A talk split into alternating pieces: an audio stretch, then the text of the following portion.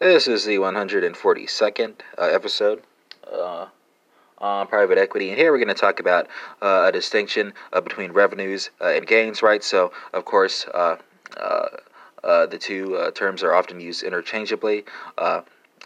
when, when, speakers are speaking, when, when speakers are using the terms, you know, in a um, uh, you know, a conversational sense, uh, but there uh, an important defi- definitional uh, distinction between the two. So, uh, formally, uh, income includes uh, revenues and gains. Uh, revenues arise from ordinary core business activities, while gains arise from non-core or peripheral activities. Right. So, what would an example of this be? Well, for a software development company, the sale of software to customers will be classified as revenue, but, but the profit on the sale of some old office furniture will be classified as gain right?